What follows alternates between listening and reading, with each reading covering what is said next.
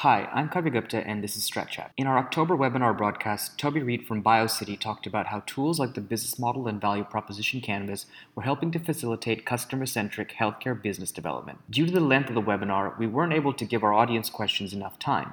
So, Toby generously spent some time with me to answer a few of those questions and to offer some additional tips and advice for other companies playing in the healthcare space. Dig in and enjoy.